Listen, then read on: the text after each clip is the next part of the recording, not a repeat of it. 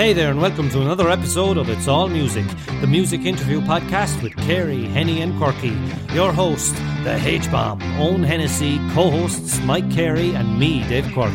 We're privileged to be sitting down today with a man who has many stories to tell regarding music, a Voice of Ireland finalist, a Grammy voting member, a producer, songwriter, and performer, a drummer, guitarist, and singer by trade, but overall a multi instrumentalist and great frontman, a bar and venue owner running gigs and festivals, keeping music alive and well, hosting gigs at weekends and jam nights monthly, where bands, new and old, get a chance to meet up, take the stage, and play.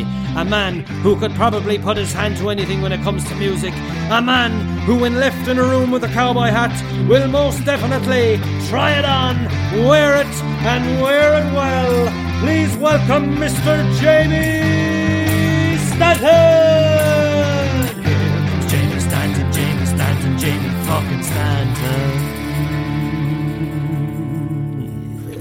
Jamie, how are you? Very good, thanks. Jamie You're Stanton. here uh, in in an injured state. I am. You fa- you slipped on the ice over Christmas. Slipped on the ice and I broke the ice and then I broke my shoulder. So that's me. That's you. That's no guitar playing for a while, That's no guitar playing for a while. which is okay because you actually took a step back from guitar playing. Yeah, in just I, I don't know what I, I'm really looking forward to getting stuck into it, but I don't miss it right now. yeah. So to let people know who who who who haven't heard of Jamie, who are out there who might be listening.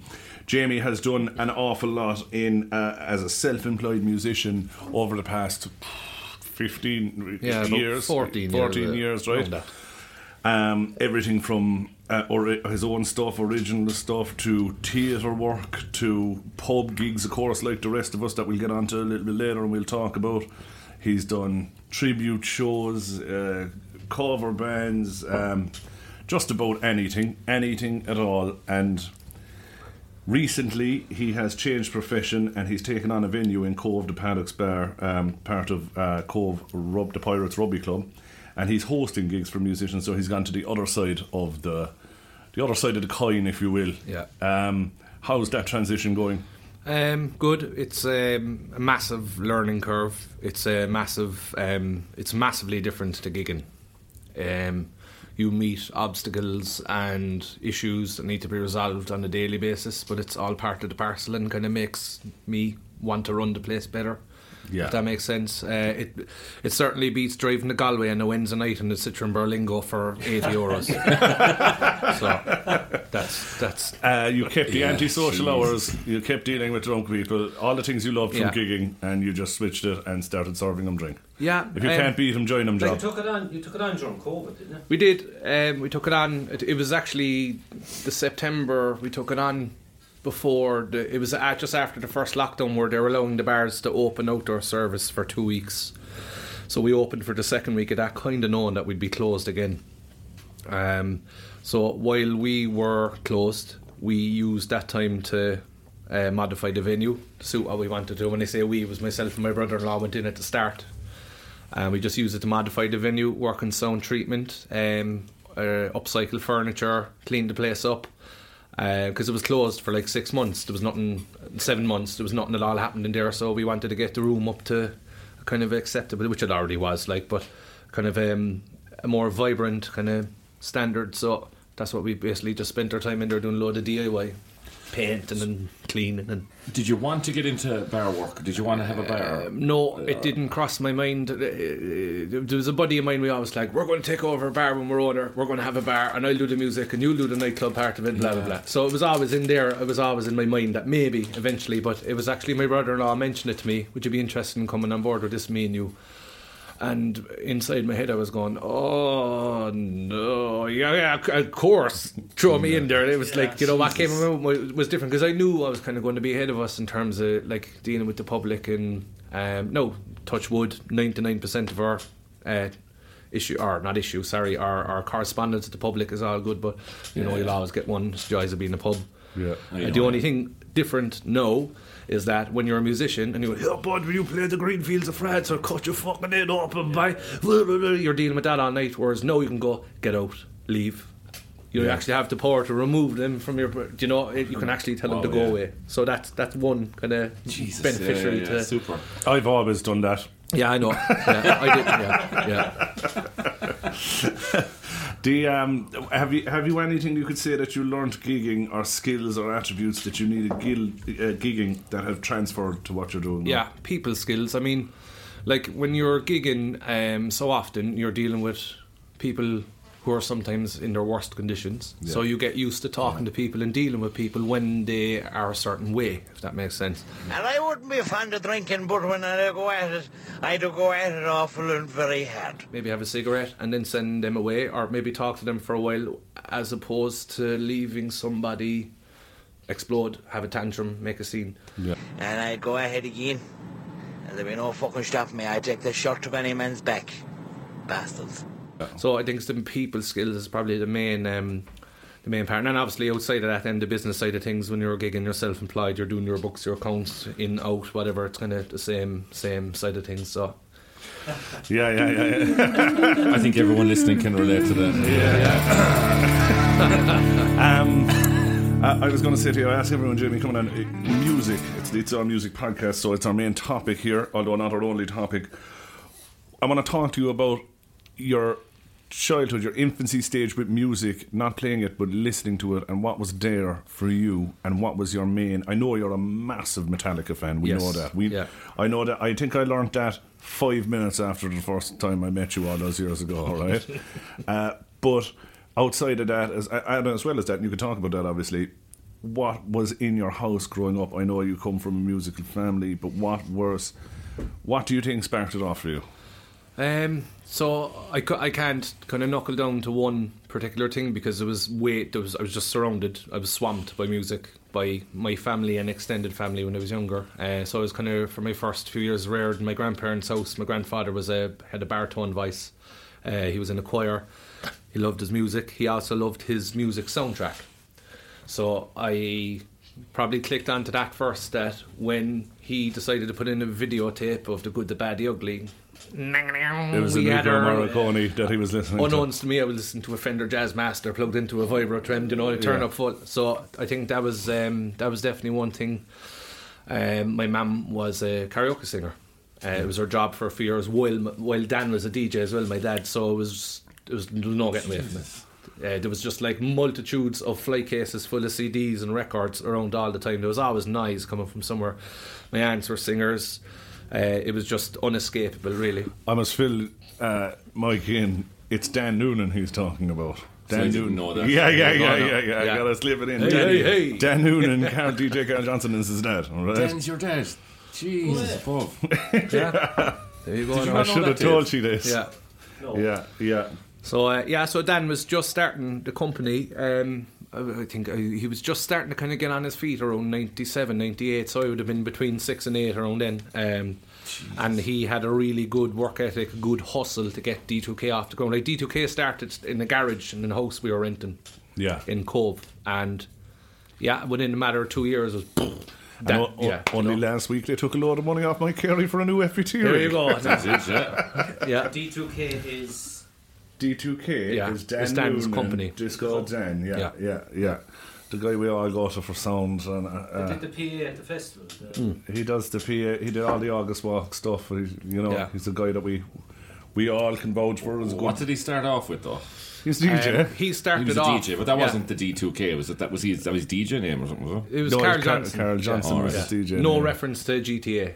All It was just, it was just. Uh, so like he, he told me a story a few times. He started off. He started D2K a lot earlier, but he started with two orange 12 inch tops that Mick Crowley gave him, and he lent them to him until he could get up and running. 12 inch tops He, and so, he started with two um, passive 12 inch tops and a 200 watt power amp. That's where D2K started, and he just In '97, late no, '90s. so. this was way before then. Before that again? So I think he just kept renting that out and renting that out and renting it out when he was new. I think anyway, and then he decided, right, we're going. We want to expand now. And but- what was he doing with with that rig? Was he giving it to DJs? Was yeah, he? when he when he wasn't using it because he was actually um, training to be a hotel manager and he got friendly with one of the DJs and the DJ dragged him into the dark side and then all went, you know. So and of course, yeah. like quizzes and events and, and everything. So he was on um he, he I think was it Saturn FM it was the foundation of Two FM before pirate radios came out of the dark and said we are pirate radios and they all got licenses. So he would have been involved a fair bit um, in the early days of that. He used to do um he used to do the weather actually. There's a great audio clip kicking around, and he used to do a show called Afternoon Delight.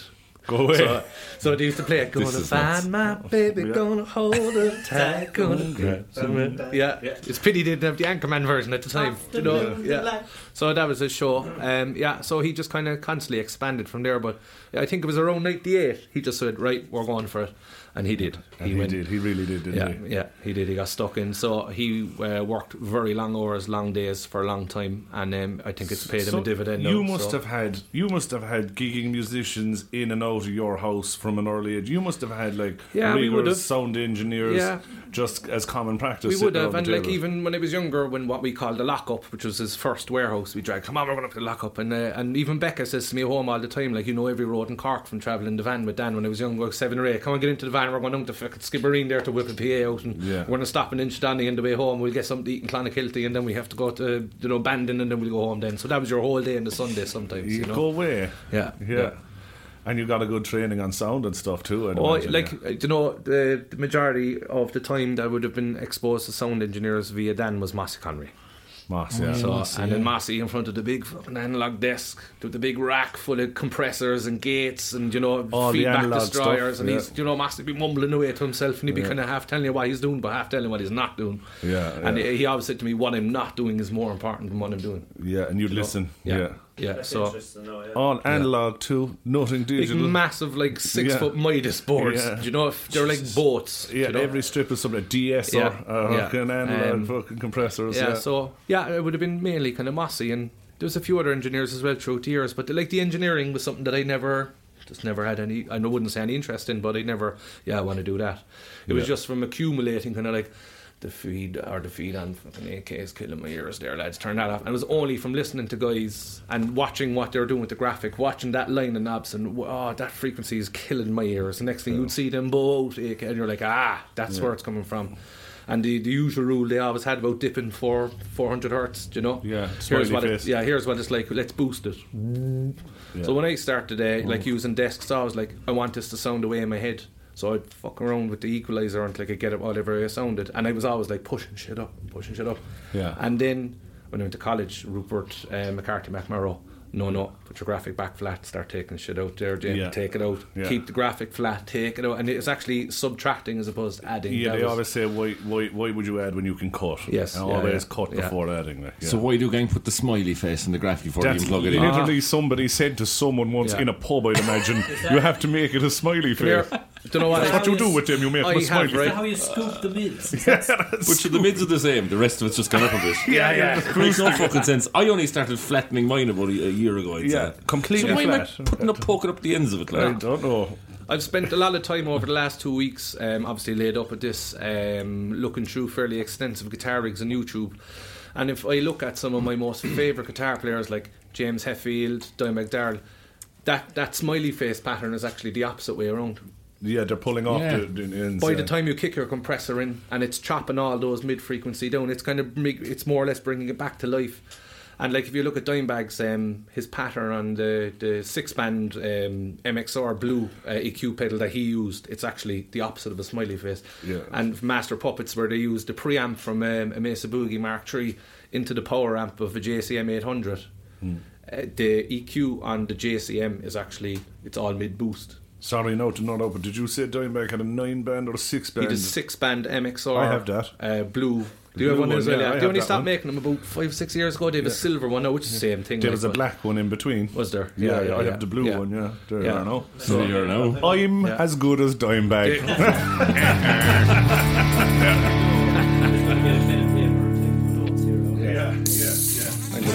Jim, you've kind of kept uh, in stuck in multiple different kind of facets of music. Yeah. Like I remember you, as well as being a bandmate of mine in August Walk, you were doing the pub stuff and you were doing theatre work, multifaceted kind of stuff. Like fingering a lot of pies, you were teaching kids in the Kyotos and stuff like that. Yeah. Um, now that you're out of the kind of full time self employed musician, you have more time to kind of do the stuff that you want to do, don't you? You kind of Yeah. the more niche stuff that you're not worried about getting paid Yeah. for. Like, Like at the moment, there now it's just like maybe five to six months before COVID kicked in. I was just like, oh my god. I remember you were. I can't with it. believe I have to put a PA in the Jeep, drive to a venue, play terrible songs, be fucking abused for two hours by, why don't you know any Cliff Richard? Fuck off. I'm here to make money. I don't enjoy what I'm doing. I'm here to make money. I might play five songs that you like, and you might spend the whole night arguing with me, and you finish up with 500 miles, and we'll be best friends forever. Yeah, yeah. Fuck this But didn't you shit. do an all Metallica night in Bat Murphy's? I did. And you know what? In fairness to them, like they had uh, Metallica live in Slane on the TVs. Uh, Fergus had the place rocking, like you know. fair play. And I, know- I did, which song was it? Um, uh, Damage Incorporated in Bat Murphy's on acoustic guitar. Never Never been done. And I remember there was these just two women, and they just turned around and went. Walked out the door. Fucking hell, yeah. Brilliant, brilliant. Oh, it was great. It's, it's a brave It was a move. good night. You did it. You did the stuff you didn't like doing, but you'd had enough of it. And I remember you telling me towards the end, uh, you were going to gigs, and you were like, "Sh- "Are you off?" You said to me. I said, "Yeah, I'm not doing anything." Like, "Should come with me." And I said, "Jamie, I was drinking at the time. I'll end up. I'll get pissed. Like, I'll burn your ear off on the way home." He said, "Oh, what are the band tonight? What genre are they?" He says, "At least there'll be something." Yeah. Did you hate the pub gigging? Oh Like, fucking hell! For the last year, it was just torture for me. For me, Really? Yeah. like, and, and, you know, and, and that's a personal thing. It's me. How long were you doing it, Jim? Oh, I don't know. Don't know. It was just a blur to me. So I think um, I'd started gigging in on my own anyway, solo maybe 2012, 2011 started. Is that it? Yeah, Yeah. Because I was gigging in bands up up until that, and falling in here and there, and falling with the. Co- I was still kind of in college as well, doing music. Um, so were you on your own playing the pubs then? Yeah. From 2012? From, yeah, from, from then onwards, I started the solo stuff. I didn't go all in though, but maybe for the last three or four years of doing solo stuff, it was all in. That was the It main was, project. it was all in Yeah. because I was booking a Yeah. heavy section of what you were doing. Yeah. And they loved you, like. Yeah, and again, like me hating it was a personal thing. It had nothing to do with the places that I was playing, well, mainly, but like the amount of publicans I met and still great friends would have crack with it. Brilliant. And they're calling out to me now as well down in, in, in the paddock. So it's, it's brilliant. It was great for networking. And I suppose you've seen things there and experienced great situations that you wouldn't have done if I wasn't out gigging, you know. know. But the last year of it there was, nah, well, maybe two years, I was just kind of silent about it. It was like, shut your mouth, go out, get paid, come home, and do, you Just know, start, repeat. Yeah, get up, eat, go, you know. Was it the songs you had to sing, do you think? Um, I can't complain about that too much because I had a very liberal set, if that makes sense. Uh, I kind of Rammstein. Yeah, so Was that in the mix? Was yeah, it? absolutely. Every gig. Um, Every gig, I'd say. yeah, so I'd I'd push the I'd push the barrier as much as I could without a publican haggling with me not to get paid because you played two hours of Metallica, if that makes sense.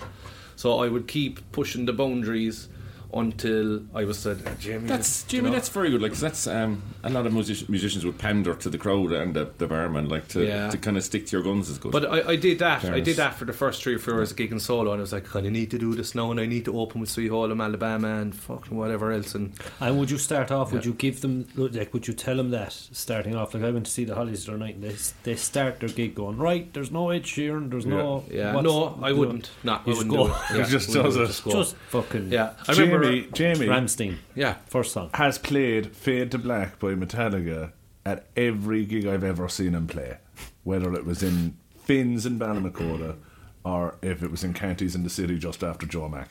But it, it- that said, you must encounter people. Then they come up, and go, "Jesus, that oh was yeah. brilliant." Do you know when you find That's that one sweet person, then. that Yeah. one person, There's one the lad whole- down the back with you a know, That's all you metal need. up your ass my, t-shirt. my and the regular fucking- gig was yeah. Canties in the city. It was most Thursdays. I could get in there. I'd, I'd play and like Jesus, the staff they were outstanding, and Jamie, the manager, and the old manager Fergal as well. Fuck, we had great crack up there. But you're dealing with um, a very, very, uh, very demographic of tourists, and the fact you're in the city, it could be everyone and anyone. So the local crew making the with Journey, Def Leppard, ACDC. That was all cool to me. I was happy with that. And then you'd be out there kind of looking at. Sometimes I wanted to manipulate the crowd. I'd look at it. Uh, unfortunately, I look at the table in the corner and go, "These aren't going to enjoy this gig here tonight." And I'm actually worried about the people who are going to enjoy it. I'm going to get rid of them. Yeah. So I'd tune my guitar down to like drop C. Acoustic guitar now, And Jeremy behind the bar going. But then people outside would hear that and they'd stick their head and going, "What the fuck is going on in here?" And you draw, you might get rid of like ten, but you might draw thirty in, and they're like, "Yeah, do you know?" And it'd be Alice in Chains, Nirvana, fucking Slipknot, Trivium, no bothers. Um, You know? on an acoustic guitar. Yeah, Yeah, but Jamie yeah, has I the haven't fucking heard you. voice to do it. gotta Like, hear Yeah, him. okay. Yeah, yeah, like, yeah. no, no offense, no, Mike, but if We- me we or you might. did that, I wouldn't fucking get away with it. Yeah. Jamie's one of the ones I we used to do a session, me and Jamie in, in Banos on a Wednesday night. Uh, Some Dave laugh. was here as well. You used to be great, but you see, in a, in a session, as I've said here before, session's great. You can do what you want.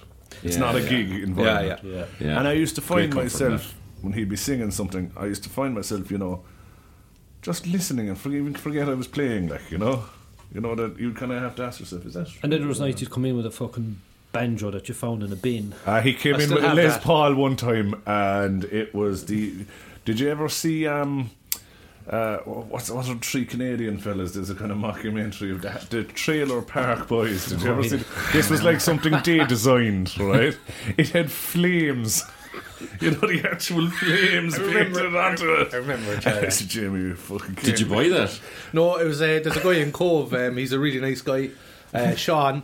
He um, uh, he's kind of like in his fifties, but uh, collecting guitars is a project for him, and he's Yeah. a massive um, collection, huge, some really good stuff in there. But he'd often go, "Come here, after picking this up there, go and play it with you for fuck's sake. I want to hear what it sounds like." Because he wouldn't be like the best players, you know. He's really into the mechanisms of a guitar, the aesthetics, uh, how it operates, you know, the action, the setup, the the the shielding. He's that's his thing. Okay. And he might plug it in, play his four chords, perfect. Move Put it it- on. put Next it back guitar. on the wall. Yeah, next guitar.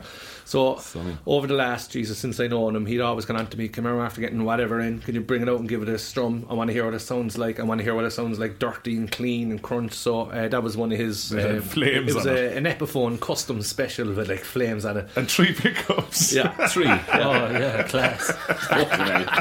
why not? Like Why why not? not? Why Like, not? yeah, yeah. Do you know why But not? he'd come in the next week then. when Banners was every Wednesday, and he might come, or you know, a couple of weeks later, he'd come in with the fucking banjo. Yeah, and a tin whistle. And thing was- Great. There's nothing wrong with that either. Or we'd have, a, No. yeah, but we'd have a great fucking session. But to be able to play all that stuff is class. But I don't. It's bluffing.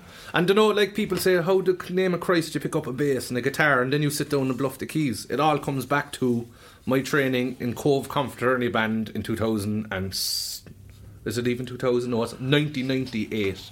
That's where it comes back to. John Crowley in a prefab in Closhimira. These are your arpeggios, and I was there at the time going, "Fuck off." Do you know? I was playing the U. I started on the cornet, moved to euphonium. You have to do arpeggios. Arpeggios are the way. Here's your treble clef. Here's the bass clef. And he actually taught me the bass clef first. Do you know? Because I always said to him, when I'm older, I'm getting a guitar. That's that. But he's like, your low note on the guitar is actually E. Yeah. So I'm going to teach you the bass clef first because the bottom note on the bass clef is actually E.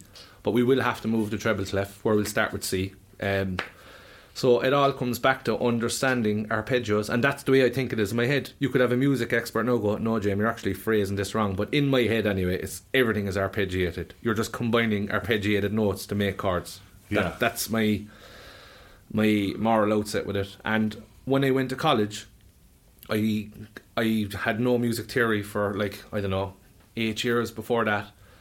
Uh, Ursula O'Sullivan in uh, in Stiofáin Naofa, she threw us threw me straight into cycle fifths. Cycle of fifths is important. Straight in. And I was like, Ursula, I'm only in first year. She's like, No, you'll be grand, just drive on. Like, can you remember arpeggios? Yeah, kinda. Yeah, well just drive on, you'll be fine, you'll be alright, just chuck in with it. You know, start with C, work your way around the number line, work your way around the circle, either And do it did in you did you make a little cutout kind of a circle thing? With no, it, she just- she gave me one, like, gave one, and yeah. she here's two formats. You can do it as a line where you start with zero and you've like your minus one for F and your Mm. flats or whatever, and then pluses are all your sharps, and uh, you can do it that way, or you can do it the circle. So I I thought the number line would be easier.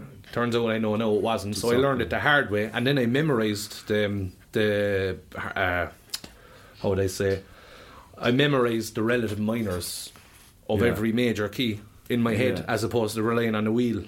You know. Yeah. So I don't know. That's just that's just where and I then am. it with just became memory, just so became second if I can like see a C in the piano, I'll know where to find E and G. So I'll get my C Yeah. card and I'll be able to add a, like a um, you can flatten a, a third B flat in if I want to make it a seventh. So it's like building bricks of Lego.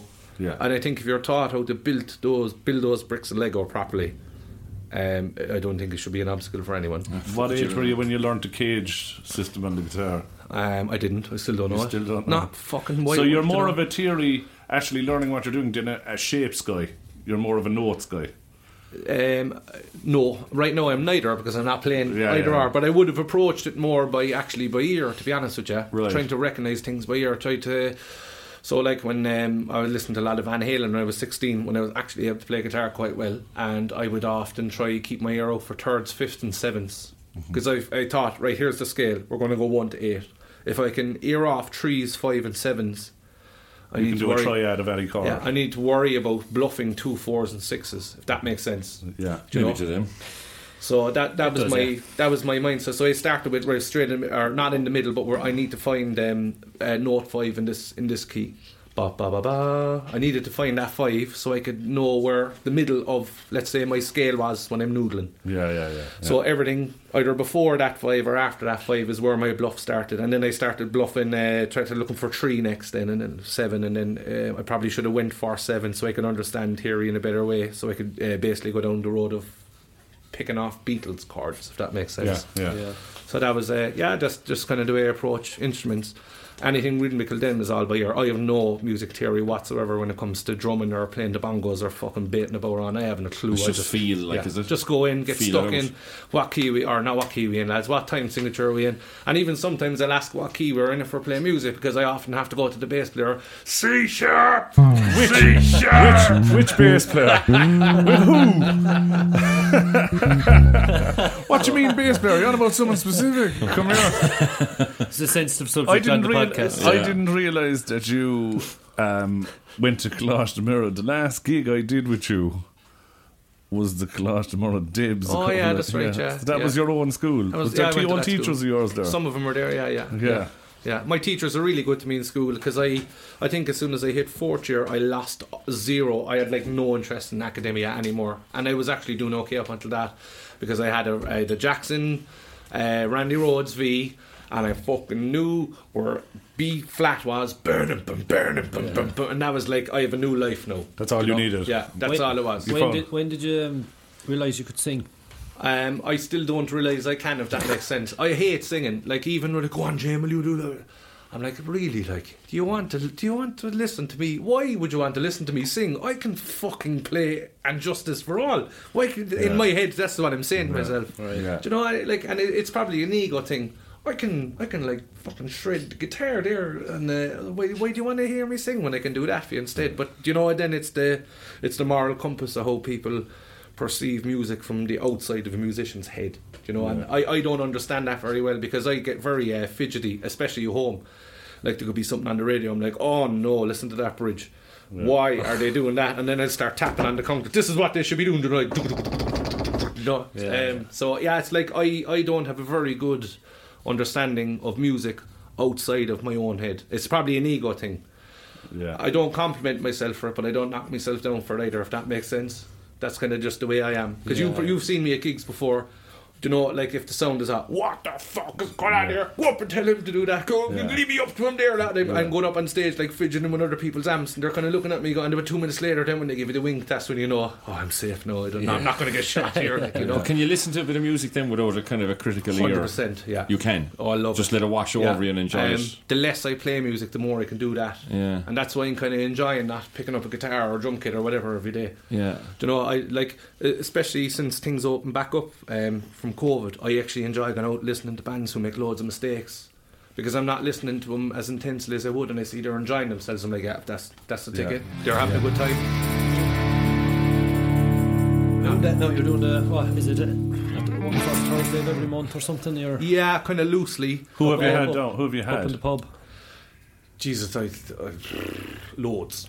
Yeah. It's you know, kind of an open it's so band night. more- open. yeah. And you know what? Like we find with it, it's it's it wouldn't it used to be the first Thursday of every month, but stuff could be on in the club. There could be like a meeting, or there could be something on the pitch or training or whatever. So we're kind of ducking and diving in and out of that.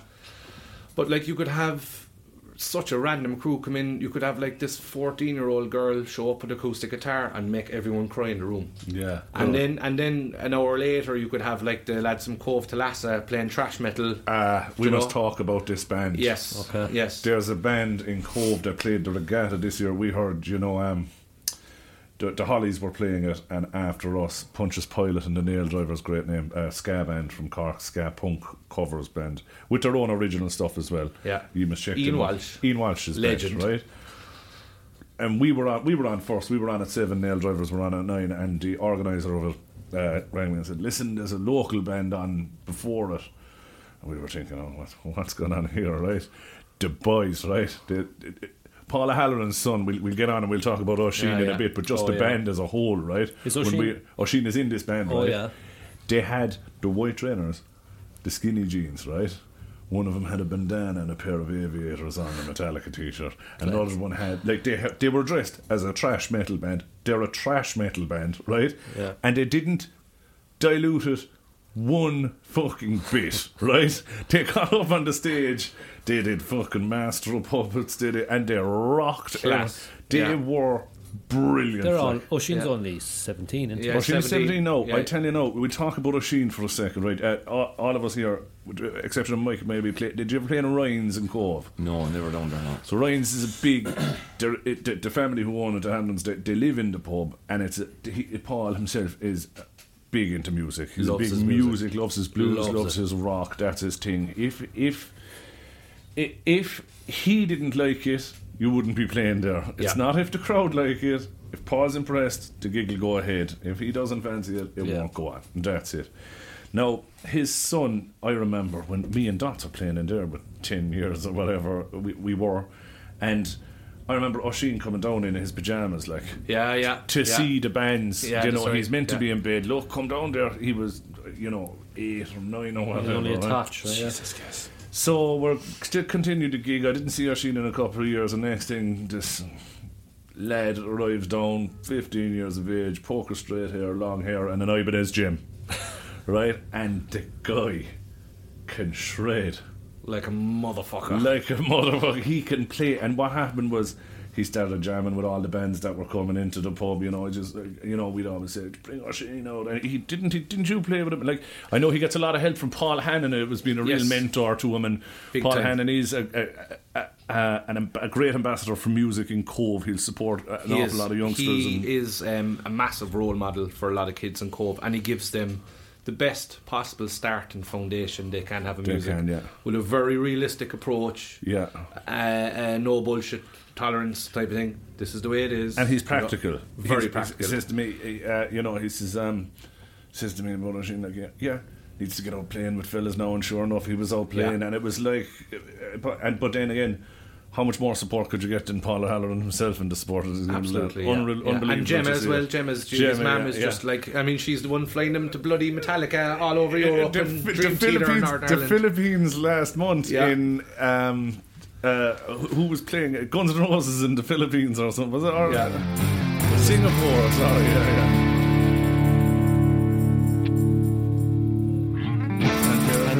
Oh, he wasn't 18 yet Yeah, for it was the next week, and she said he wanted to go to it, but um, oh, I know. tell you now, she right? said that. that- was that was the best night out I ever have in Cobh. yeah. Uh, two weeks ago there, um, the thirtieth, Friday the thirtieth. Oh my god! There's a band, a Pantera tribute band fun. based in Cobh called the Cove Boys from Hell. Would you go? Yeah, they're just unreal. They are we were saying on the way down in the car, they're better than the current Pantera. They are fucking men, but were they They're loud, boys? fucking so good. Like the, And as didn't- soon as you heard it, it's like you're getting fucking. It's time to horn now. This is awesome.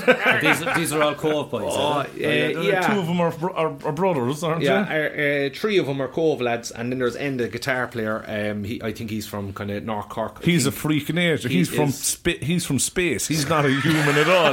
Dude, it was fucking brilliant. And uh, if you're out there, if you're listening, right, Yeah. come down and give us some of that juju because it is good. Are they just playing around Cobh, are they?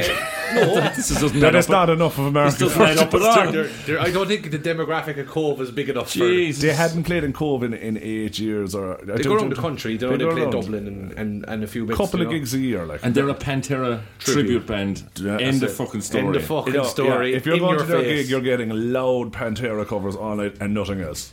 You know. They were playing it. They were playing in a fucking pub. blown away. Playing, it, playing it in this pub in Cobh, and me and Jason were in the pub directly behind, it. yeah, yeah. yeah, attached from behind. And So you you were probably getting the- the waft of the Yeah, sub, I'd say. if yeah. you went into the jacks, like, what the fuck is that? the whole pub was shaking. It was fucking. Yeah. Yeah. Yeah. and it was killer. It was, and, but you know what I love, lads? I love it when not so outside of tribute bands. This is, but you know when a band is niche, it's specific. Like we talked about the Nail Drivers. There, they're a cover band that does punk and ska. Hmm. If you don't like punk and ska, fuck off. Go somewhere else. Yeah. That's the way music is meant to be. This crack of these wedding bands doing the same 30 songs in every pub in Cork every Saturday night, that's a relatively new thing. That's only around the past 10 years, Yeah, really. about like. 10 years, yeah, You know, before yeah. that, you had, oh, they're a rock band, but they're a pop band, or they're a funk band. And dare you go up and ask for fucking, do you know? don't go up and ask fucking a, a, a funk band for Bon Jovi because you're fucking stupid if That's you do. that's one thing that really, really, and I mean really, got on my fucking tits when I was gigging. So like, I played in a U2 tribute band for four years with Brian O'Glamby, Bono, the real Bono, by the way. Just for the lads there, uh, in uh, about I don't know about eight years ago on New Year's or sorry April Fool's Day, That's fir- right. first of April, a band appeared on the top of Blackpool Shopping Centre, right? And the word came out on the radio that U2 are playing on top of Blackpool Shopping Centre, and fucking hundreds of people showed up, but it was an April Fool's joke. Hundreds of, pe- hundreds of people, including Dot Tobin, They said the lads picked me up and I didn't know was I getting fucking murdered or what? who was who was driving for a delivery crowd at the time, heard on the radio that fucking U2 were playing on the roof of Blackpool Shopping Centre, said, fuck work, I'm not missing that. Went down, watched them for fucking 40 minutes or something, right? Were you playing guitar that day? No. No. watched them for half an hour and went back to work and said they were brilliant and still thought it was U2. He didn't But know the- none the thing the. I wouldn't like- have known either. Like the lads, know either. the lads all look like U2. That's it. Fuck me, you'd want to be some blind fucker to think I'm. You're going to get away with see me as being the edge. Fucking. But they, that was the band. That that band. Uh, d- the name, Jamie. Ut- is it Utopia? Utopia, yeah, Utopia is Brian O'Glamby. If, they're the best U2 tribute band They in are, the yeah, country. yeah. I think did Brian did he sing on one of those songs we did during COVID? Was it? He Yeah, would he have did, done. yeah, He did, Yeah, and he he would have did. Edited the video for yeah, it. he did a video as well. Yeah, Yeah, because I remember a, a Bono in the group. Bono, yeah, that's, Bono. that's Brian. Yeah. Okay, yeah, yeah. And he he can do that. He has the range. Yeah. But that was the thing with like with, with going back to that. But what You're- bothered you, you said? U2 tribute band. You're on stage. You're 12 songs in, right? Mm-hmm. You're 12 songs in. It's all been U2. Someone comes up to the stage and go, "Come here." Do you know when you'll be 40 at all now? I know, I know. And, and do you know what? My, to my flaw, right? I was too nice for the first couple of years. There. Oh Jesus, no! Sorry about that. We're we're U2 tribute band. Oh really? Why why are you doing that? Do you know? Instead of going, I'm in the middle of a gig here. I'm at work. Will you fuck off? Leave me alone. Yeah, yeah, Do you know? yeah, Yeah. Oh, and I would just and then I'd pass it off with a. leave him off and it like, You and, but it happened But every are you- night. If you're in a pub, are you in a pub scene there? Or are you in, are you in yeah, a venue? You're in a pub scene. Yeah, See, you're in a pub You're scene. fucked there straight because Fucking hell. just people like they're Yeah. Yeah, You're, And you're it- just like- there as a byproduct of what's going on. You're Sometimes really- you got so much of it, it was wrecking it for the people who were genuinely enjoying it, and they they were the people who, in my head, I always hoped they were happiest. You know that these people are enjoying this, so we need to drive it on, and then you've someone coming up then and slowing things down and stopping the show because that's a disgrace, boy. You need to learn a few songs, know where your speed back and all. And then you're going to fucking new two tribute band, go next door to the, you know.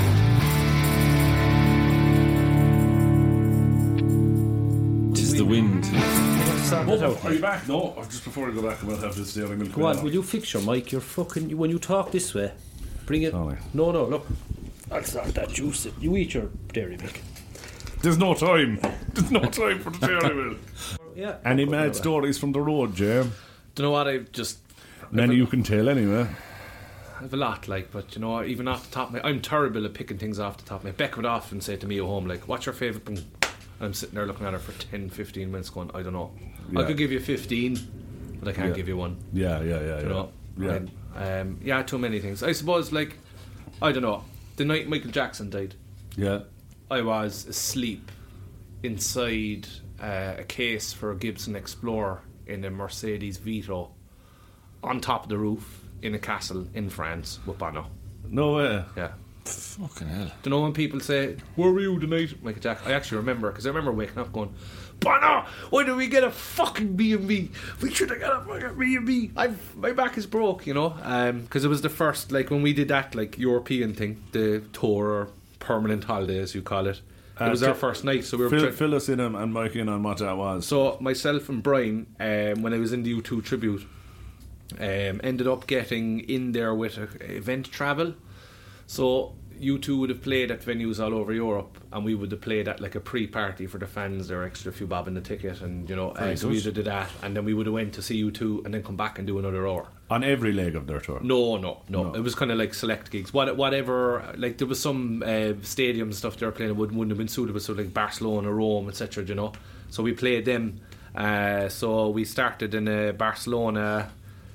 Uh, ended up back in Barcelona, and we then had a couple of weeks where like. You know what? The ferry isn't for another month, or no, the ferry isn't for another few days. It was long distance anyway. What do we do? We're in Barcelona, and Brian was like, "I actually started the U2 tribute in uh, Albufeira, the Algarve. And I was like, what are we away? Seven, eight hours? About eight or nine hour drive. Let's go. Easy for me to say, I wasn't driving at the time. So I was in the van with Brian, uh, driving fucking balubas inside the van because I slept for a lot of it. And like, hey, wake up! Look at the beautiful mountains, look at the, look at the Pyrenees. That, you know, we were driving through the whole. There was one time we um, were driving, it was the Pyrenees? It is the Pyrenees, South France, isn't it? Yeah. I wouldn't know. I think it's Pyrenees. We're driving up the Pyrenees anyway. Let's say they're the Pyrenees, the mountains in between France and Spain, and there was a mine blast on the hills. So the the road literally goes up over the mountain. We were stuck in traffic while they It's were kind clearing. of An- Andorra yeah, it would Yeah. have been. Yeah. We stopped in Andorra for something to eat about twenty minutes before this happened. tax-free haven. Yeah. So there was a mine blast and a blew a load of rubble onto the road and we were stuck in traffic. And you know, it was like the best like few hours we ever had because everyone got out of the car. It was like 32 degrees. You couldn't stay in the car. It was too fucking hot. Like, I just got chatting to people from other countries. The guitar came out. Great, great crack, great time. It was just a, Class. well, geez, we weren't expecting this. You know, it was just a random, It's lovely. yeah, Jesus. in a very beautiful setting. Yeah. You know, up the mountains, the animals everywhere, sound of nature. No, we couldn't. Yeah. I don't want to have such a knowledge of kebab houses in this country. Yeah, that's me. And I'd walk into the kebab shops with Jamie, and it could be in Skibbereen, right? It could be. Go, yeah, oh, come on, will we go for a kebab before the gig? All right, Jamie, let's not go into fucking that one up. The- second one up is where we have to go. The fucking first one is shit. It's like, how do you even know? Like, you know, up the road anyway, and we'd walk in. Uh, we'd walk into a kebab shop. Could be anywhere, random spot, uh, anywhere in the fucking county, country. Uh, all right, Jamie. all all right, Abdul. Kebab there. You know what I mean? Jesus Christ. he knew, and man, there's a. co- I'd say, you know, you were talking about uh, your favorite things. You could definitely pick your favorite kebab because he he knows the spots. Like, Well, I tell you now, right, my favourite kebab is actually from a place not open, and lo and behold, it actually came from Cobh. There was a place in Cobh about, I think they closed in 2008. It was called a Good Food Corner on was top of the that was that Alex's place before he No. came to me? No, Kevin Power, this place. So the guy in there didn't really know how to do kebabs, so he did his own thing. Yeah. Mother of God tonight. I used to call them babies in tinfoil. yeah. The last one you brought me times two days getting over it. It was like you needed two hands to hold this, and there was no fucking way you were going to finish it. I think it's the only item of food that I can ever think I can never finish that. That last one nearly killed me. It was after that gig we did. We did that Debs. Yeah, and we went to And we were hungry, so we drove into town from Vienna Woods. We went back into Spice town. Route, Boys and Spice Route. You So- the poison spice Yeah. fruit on the Christmas card. Adela, Adela, he's the kiddie white. See him on the spit. It's another And- place. All right, Jamie. All right, Adela. Two kebabs there, please. Yeah, savage. Love it. Yeah, And they do great uh, onion bhajis as well. I love them. And the Love- mango dressing. Onion bag. It's a prerequisite that for a good kebab. That was it. It was awesome. A mango. What was it? The Uh, mango drink, wasn't it? I've been with you. No, it wasn't. You weren't meant to drink it. I think it was a sauce. But you drank it. Yeah, so what, what, I what, vodka in it. what classifies a good kebab to a bad kebab? I don't know. Like I'm a, I'm a, um, uh, an all, far, uh, no farm, all harm guy. No fucking lettuce or onions. Just fuck. Would you be well? Who? Uh, what sick fucker came up with putting lettuce and onions into a kebab? It's just to take the fucking look off it, isn't it? Not at all. It's the best. Meat and sauce. That's my motto. That's what I love. It will probably catch up with me in my older years, but fuck it, I'm enjoying it now. Meat and sauce. Um, The bread then, what's the bread? Is it a pita or Doesn't matter. Pit. It's got to be wrapped. in it's covered in sauce. You're not going to taste it, so it doesn't matter. Yeah, but only come on, Jamie. There's places they fucking make them There was- fresh. there was You a can't great, just do them in a wrap like. There was a great place in Youghal there a few years ago. I don't think they're there anymore. Called I Love Kebab. Are you like? Was this, No. was this gigging that you, or is it like? Would Oh ah, man, he would go to a gig and I'd go with him, and he'd go, Fucking, are, are you looking forward to the gig, Jamie? No, couldn't give a shit about that two hours. We'll go up to your man and I love kebab after now. I love kebab, not even kebabs. I love kebab. I love kebab. Fuck, he was a real deal with me. Singular, yeah, yeah. but you know what that for me was often the best part about gigging and cover bands was uh, just what, what were we doing afterwards? Do you know, even if it's only for 15 minutes, Yeah. going to Hillbillies. And then you'd knock heads with other bands getting something to eat, and you're kind of going to know what this isn't as bad as I'm building up to me in my head. Yeah, sure. There's I a- have met in fucking Yeah. Cobh, Yeah, that is a nice uh, There's a guy with a kebab shop in Midleton, Alex, Cyprus, uh, Cyprus Kebabs. It's called Gusta now. He's a gentleman. And when Jamie joined August Walk, I was like, oh, Jamie's into his kebabs. And Dots was like, yeah, yeah, he likes them. Do you know what we'll do now after the banners? We'll, we'll bring him over to Alex's place. We'll get him a kebab, see what he thinks of the middle kebabs. So we walked over after we walked in the door, and Alex went, Jamie, how's it going?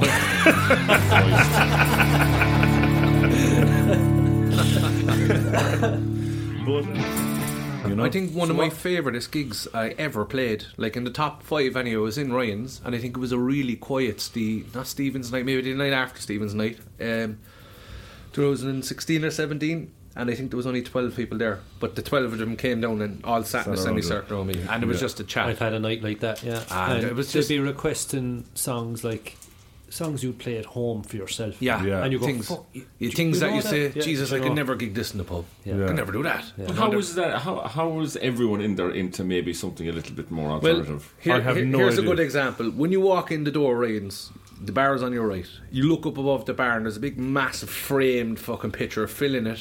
Rory Gallagher, Scott Gorham, Gary Moore. Yeah. and That's it's, the vibe. it's family owned. It is. and and that's you know, that's straight away that makes a difference. And Yes. then you've the got you've Paul and the family. Jimmy, the family uh, yeah. are into music. I remember sitting at the bar one time drinking a pint and I smoking on, all right, all right. And you know, no, you wouldn't take it, but conversation behind me was about just, uh, it was about um, uh, Quincy Jones's um, production techniques. All right. You know, like this was just a random conversation. As I turned around, it was uh, Dots. Jim Robinson. Jim Robinson. Jim Oh, Robinson brilliant. was talking Yeah, yeah, to Jim yeah. Robinson is a uh, jazz a jazz singer. Uh, you should check him out. Any listeners uh, from Cobh, and he was talking to I think it was that lad Grady, the guitar player, Brian, Brian O'Grady, yeah. yeah. and they were going deep. right. And uh, you know, you wouldn't. It's not something you'd expect to hear Yeah. in a, in a, In a, in a pub, like, yeah, in rural, yeah, kind of kind of rural Ireland, yeah. Yeah. Um, no, there's a great atmosphere there. There's a great appreciation there. Uh, good crew, good people, ran very well, tight ship. Yeah. love the love the place. Yeah. Have you any outside of that any other standout gigs or things that you've done in your day that that's, that jumps forward as a as a positive, suppose- good memory? I suppose we can never fob off playing in the O2 in London. Myself, Sean Farrell, and Paul Hannon. Was that the country to country country to country fucking langers? You know, after the gig, obviously, um, we had a we had a good time. Uh, it was a flash and bang game. It was tearing the road to Cork Airport at six in the morning because we had a gig at six o'clock in London. And it was like tearing the fucking road in a taxi in out London at like seven or eight in the morning and whatever, and then getting back into Cobh for lunchtime. So it was a 24 hour ordeal. But we had a load of family and friends that came over because we're like, oh, Jamie's getting in the O2 in London. You know, Yeah. was, all right, lads. I'm playing my own songs, you know that? Oh, really? Yeah. You know? Yeah. But uh, no, What, in was- what fairness, was though, that like, though, Jamie? What was that? um, it was great. So we weren't in the main room. They had like the arena modular walls, whatever they're doing with that whole setup there. So we would have been playing in what was like um, the half room slash lobby, if that makes sense. okay. So they they they modified the whole O2 to have so much stages, so so many different artists. You know. Multiple stages, yeah. Yeah, I was fucking. I was like a black sheep over there in a bad way. I was just. I didn't suit the the country to country at all. Too heavy. Not really. Um, yeah, well, yes, if you use it as contrast. So there was like um, I was on a stage where uh, it was a great stage. There was seriously good bands there, but they were pop country. So that it was, kind of yeah. it was just like like when you say country to me, I'm thinking like um, Bandit country. Yeah, not even bandit country. Like Townes Van Zandt, uh, Willie Nelson. You know that's that's not bandit country. Bandit country then is fucking. Chris Stapleton and Yeah. um, you know going along Steve the outlaw kinda. Yeah, yeah. outlaw. That's like outlaw, Outlaw country. country, I'm. I'm not. I'm not referring to that.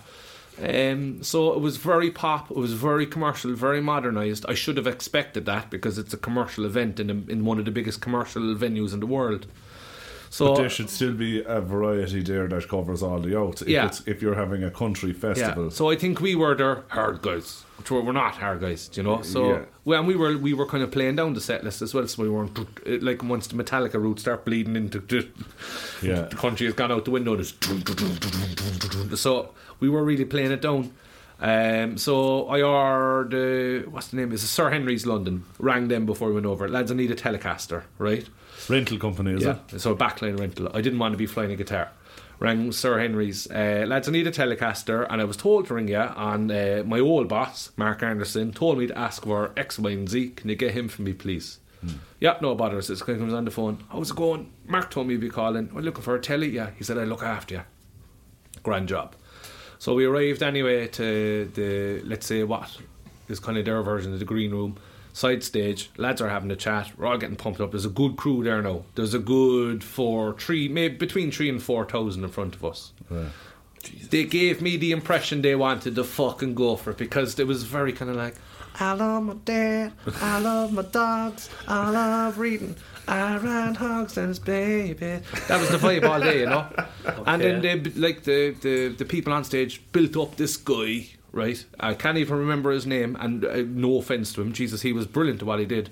We were on after him, we were like the calm down, and it was all like, lost my job, lost my shirt, I've been rolling in the dirt every Sunday. You know,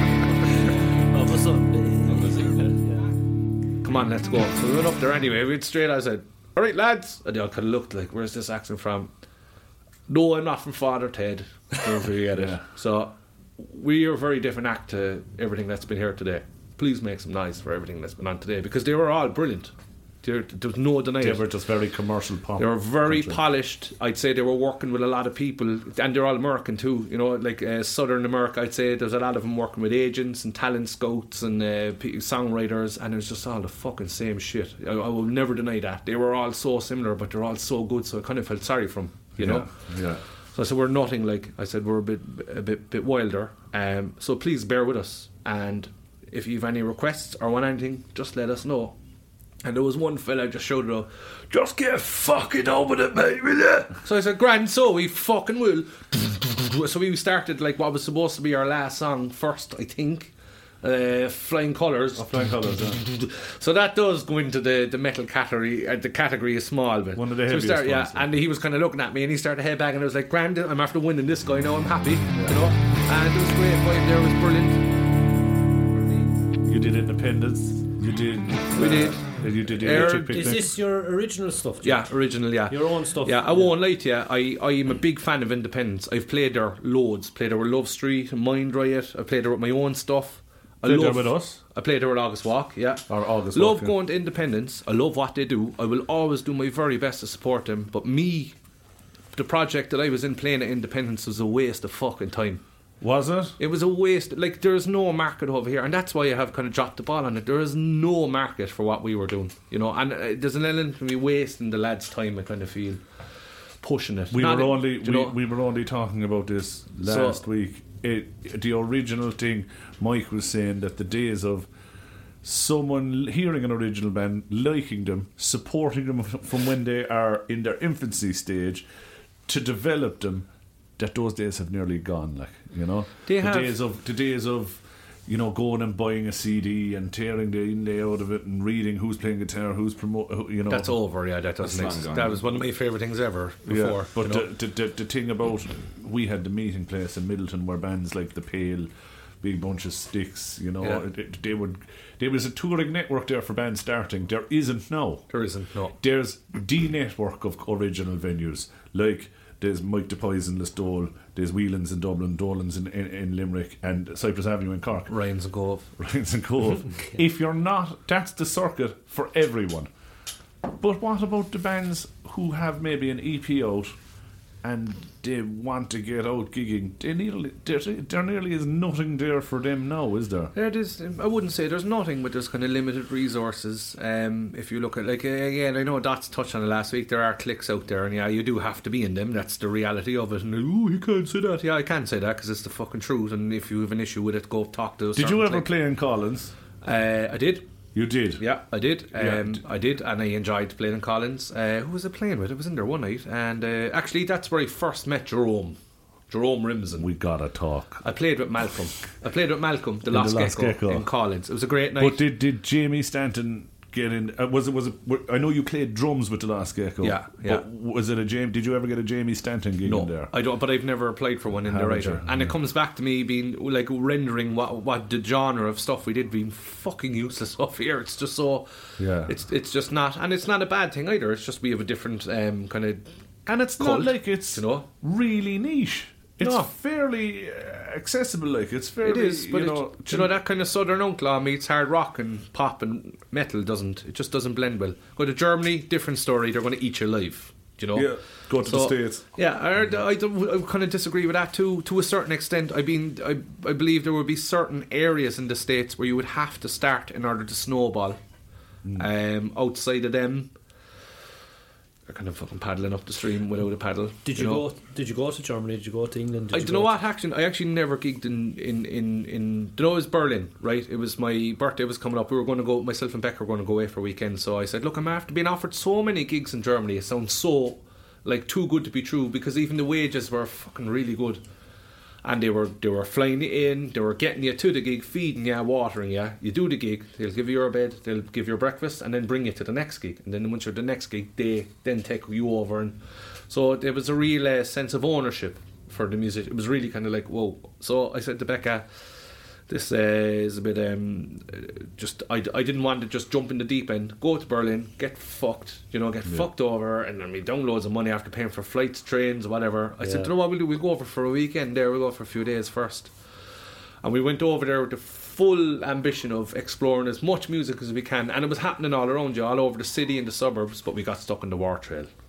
Oh yeah, I did that. Yeah. So I was intending to go see um, Inhaler and all over there. No, we did go to. Um, we went to Charlottenburg, a city suburb, and we went to the B Flat Jazz Lounge. Wow! Yeah. Oh boy, this was just mastery. Like I think I'd put. I, I remember going to see like bands like um, the Aristocrats, Dave Matthews Band. You know, the musician. um, Gertrude band, the Aristocrats? yeah. You went to you see know- them. yeah. Was uh, he there himself? he was, yeah, unreal. you saw him play live. I did. Uh, so that level of musicianship, you know, like peak, the top.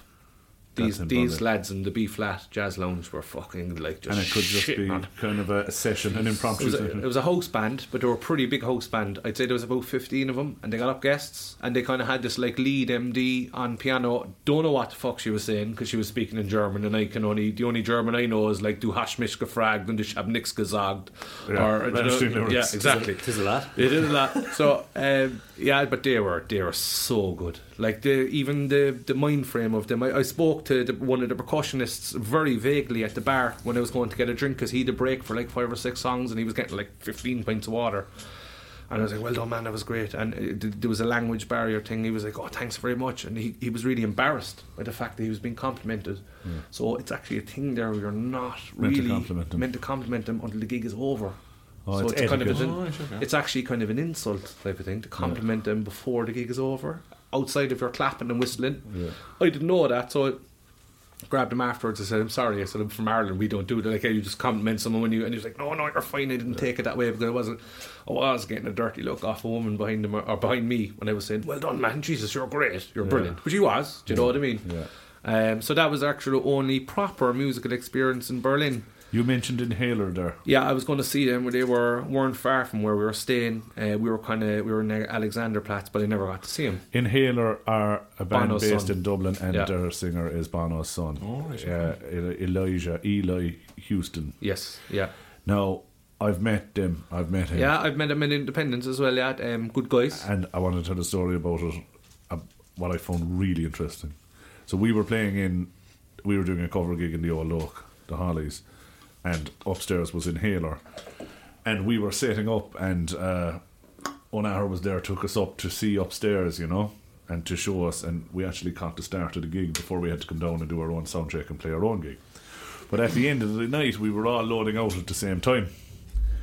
Uh, the crowd had dispersed and we were loading into our van and their van was next to our van and I was talking to Eli Bono's son and uh, we shook hands and we were talking how did the gig go and blah blah blah and I got to talking with him about you know why are you fucking here? Like, you know what I mean? Like, I got to talking like, I have to fucking. Why are you fucking playing in Cypress Avenue?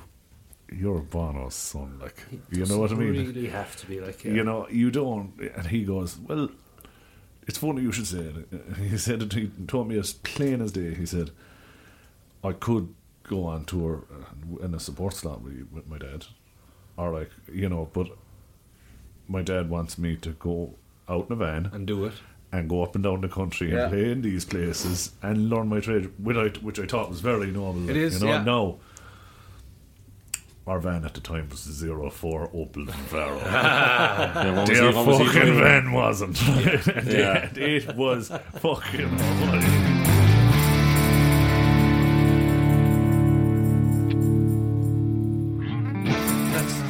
That was the thing for me as well. Always on a Monday, I was always destroyed because like sometimes I would have did like a two o'clock and then Henny's going to me, do five o'clock is the middle of the Who's Who's going like that, yeah? You were. Fuck off. And then I'm like, no, I'm not doing the five o'clock because I, have a- I have a two o'clock and I have a gig again in half an hour. You be fucking right, we'll have to drive on. And Fucking you good do, Henny impression. yeah, yeah, yeah. so you do your I have, a juicy, I have a juicy one for you. Yeah. Come here, David, you juicy do one your there. you do your three gigs then on a Sunday and you get home at like I don't know one in the morning by the time you've loaded out and got four kebabs and fucking waiting on the way home. obviously. and then you wake up on Monday and you're like oh Your throat no. is sore. your eyes throat are- is sore Eyes are stinging. your fingers are stinging your eyes are stinging your left shoulder's fucked because you've been hanging a big dirty fucking heavy guild full of muck and suds off your shoulder for like collectively six hours a day you're hoarse for a few days and it's like th- th- there's like a mental decomposition of Smoked a hundred fags. Yes, Yeah, that's the other thing. That has its toll And you. then there was like, yeah, I'm, go, I'm on gig two now, I'm moving to gig three today. Uh, I'm going to have three or four more fags than I would have had because they will give me that husky thing where I can move from falsetto to chest voice easier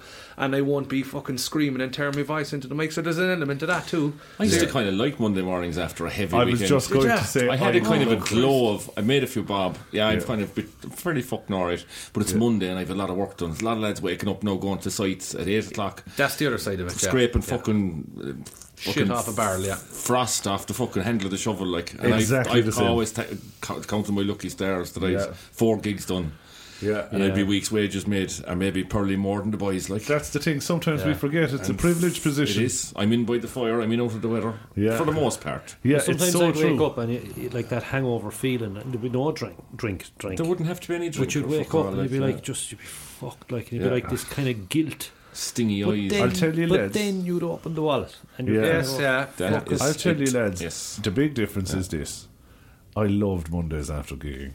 I loved them more. Than, I used to live for the Monday after gigging because my wallet was full. I used to go down to Banos at opening time. I, how was the gigs at the weekend? They were fucking brilliant. Then I had, we had, I personally, but we had children.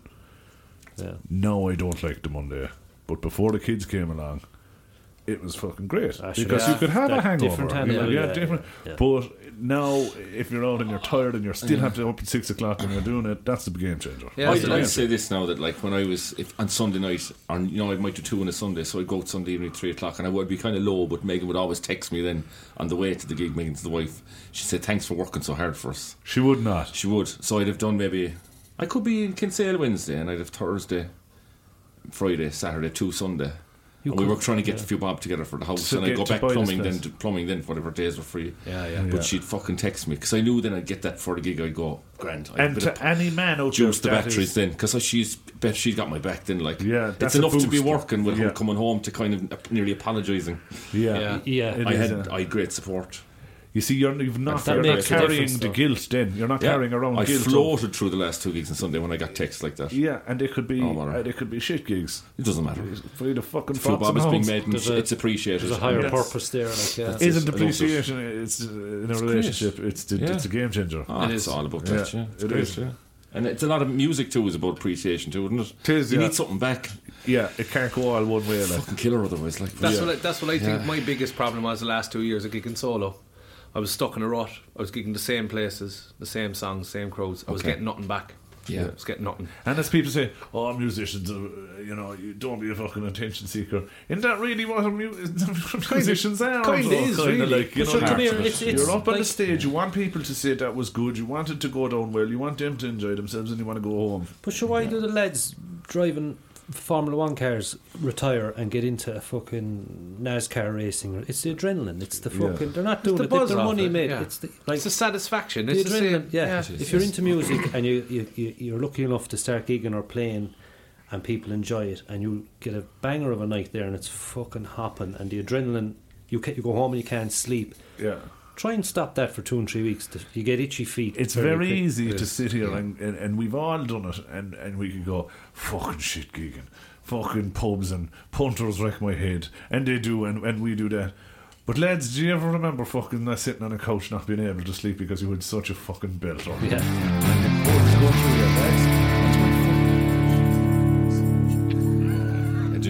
I was one of the upside down You were six up, fellas. up, up, you're up getting a kebab. Yeah, but uh, Jamie, I'm That's telling you magic. about. Will you do? uh, You're fucked. You can't. You can't play the guitar. You're a fantastic guitar player. You're a good band. You're a great banjo player, mandolin player, piano player, tin whistle player. But you can't play. We, we usually have a session. We usually do something wi- uh, musical when we have a guest on.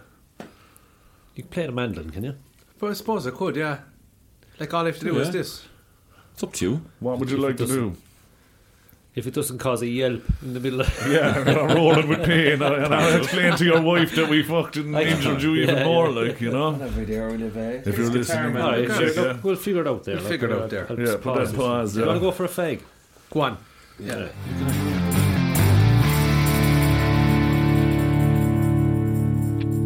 I do go into my hometown, but we're a galler. Yeah. Yeah. I have a There you are. That's what are we in? It's in uh, G. So I got me a job, I hit it down road. Got me a job off Emery Road. So I made me a mistake, I hit much too far. But now I know what lonesome blues are. I'm feeling sad, I'm feeling blue. I need someone to talk to. Feeling sad, I'm feeling blue. I need someone to talk to, yeah. But let me tell you, let me tell you, let me tell you what I'm going to.